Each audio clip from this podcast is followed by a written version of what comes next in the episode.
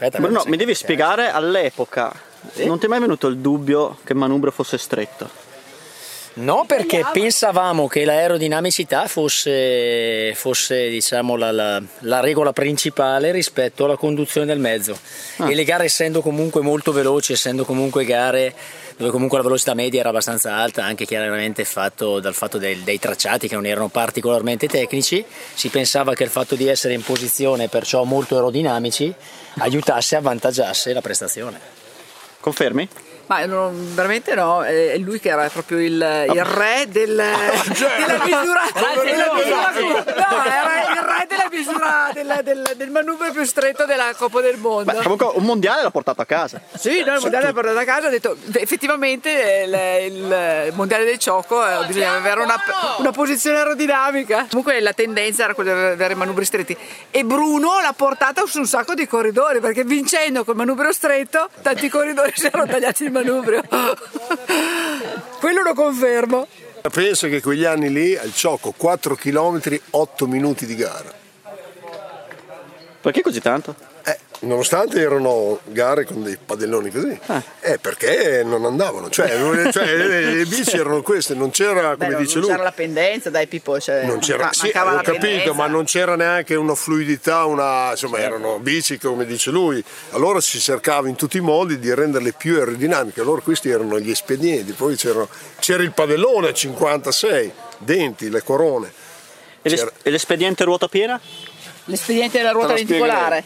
Ma praticamente non essendoci l'ammortizzatore posteriore, la ruota lenticolare, che sono altro che come una racchetta da tennis praticamente, fili di Kevlar che tirano la ruota, e faceva un po' da ammortizzatore, cioè si deformava e, e arrivava un pochino ad ammortizzare. Diciamo che la cosa più bella era la parte estetica e il fatto che quando tu arrivavi il tun tun tun tun della ruota lenticolare, eh? il rumore Eh, della ruota rumore, lenticolare ma sembrava un motore. sì, ti faceva sentire.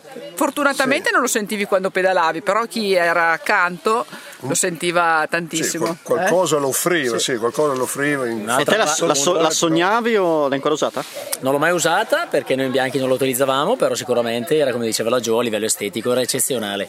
Un particolare molto importante che ti faccio vedere è questo, guarda.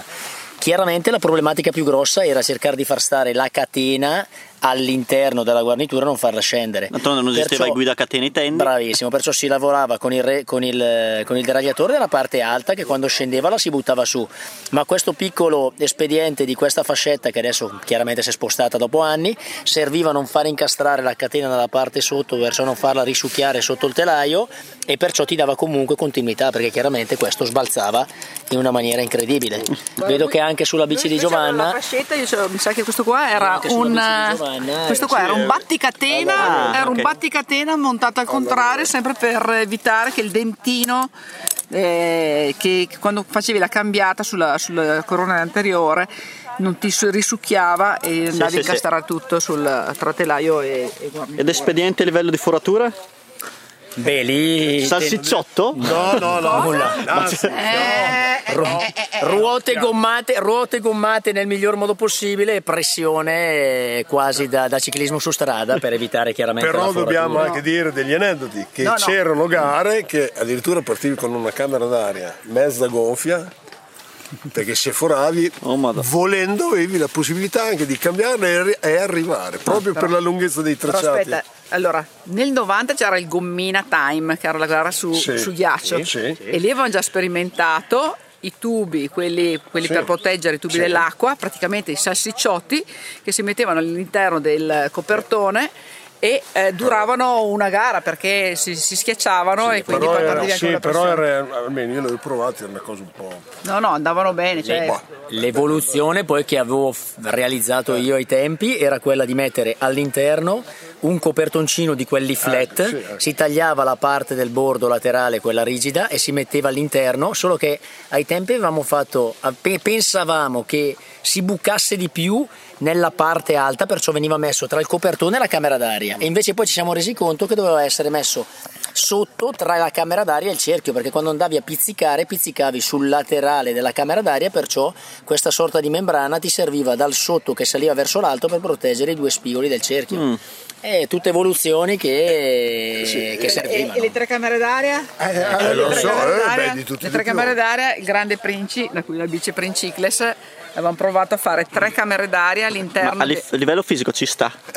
È quello che Eh, no, mi chiedo. stava solo, Sì, solo sì. che, Perché che praticamente sì, le gonfiavi perché se, se sei a 3, a tre di pressione te buchi una e c'hai due e riesci a Sì, finire sì, la sì, gara sì, sì. Però eh, diciamo che a livello, a livello pratico uno è un casino metterle dentro Però- e poi ti- c'era sempre la ruota che andava, Io- che andava di qua e di là Val, in Val Torta comunque mi ricordo che c'è una foto, al campionato italiano partì con una camera d'aria dietro perché era lungo il percorso e ripeto, erano lunghi i tempi per cui c'era anche la possibilità di cambiarla, ma questo eh, e volendo anche recuperare. va.